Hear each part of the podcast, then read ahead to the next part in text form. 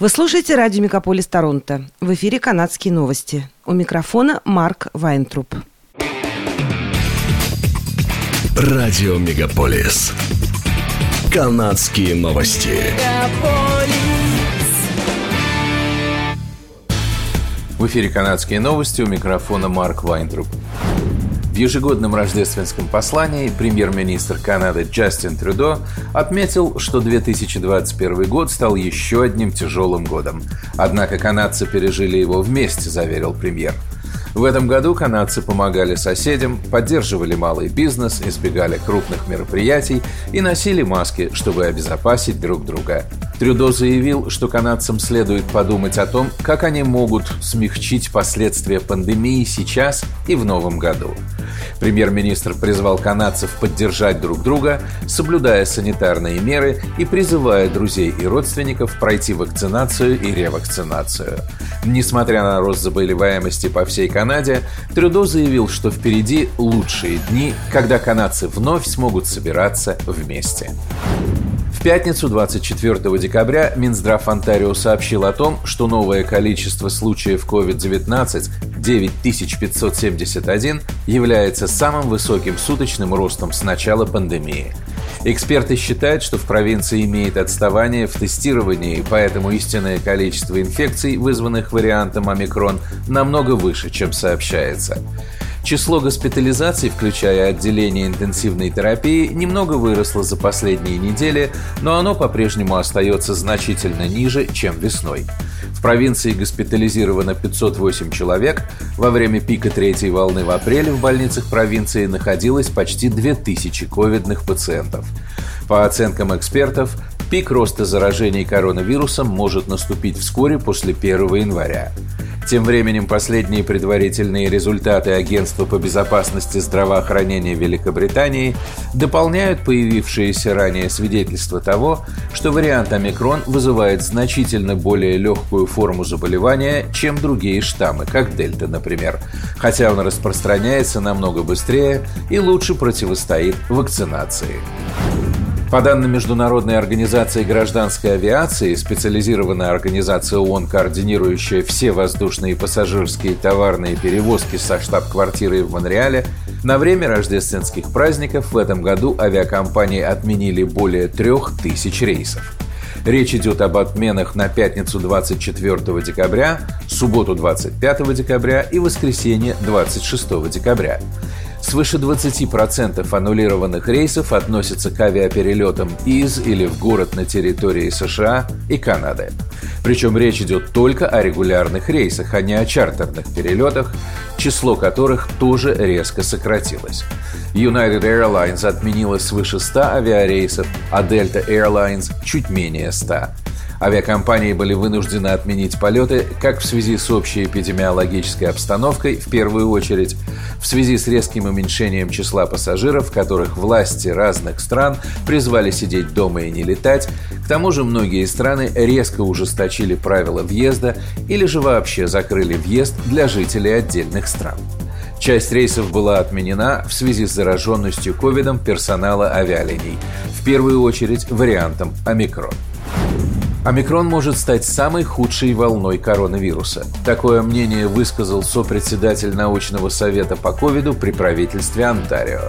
В этой организации призывают к усилению коронавирусного режима и ускорению ревакцинации для предотвращения перегрузки больниц Онтарио. Но пока что не к локдауном и изоляции населения на дому.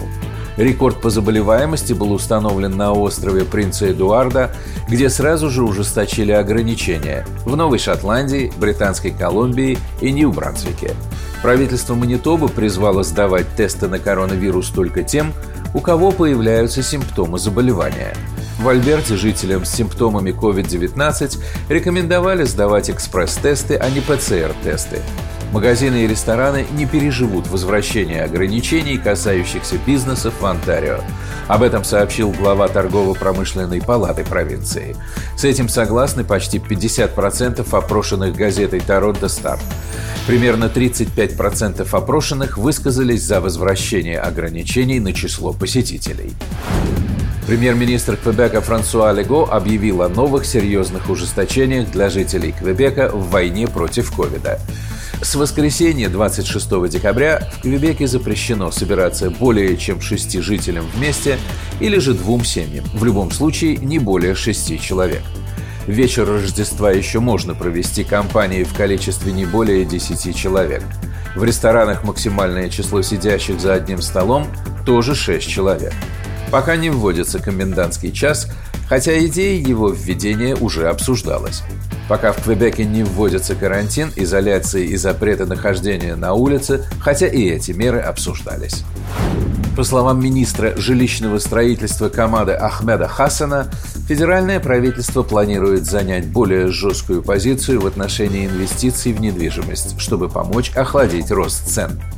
В общих чертах намерения были описаны в письме-мандате, которое премьер-министр отправил министру.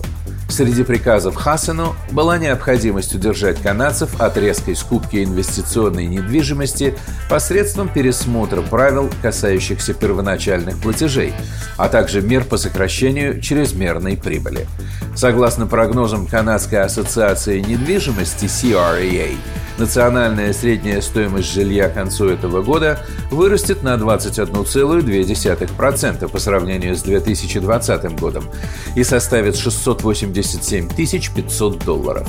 Высокие цены на недвижимость, особенно в Торонто и Ванкувере, заставили политические партии пообещать внедрить меры по улучшению доступности жилья – Экономические планы правительства на прошлой неделе включали в себя однопроцентный налог на вакантную недвижимость иностранных владельцев.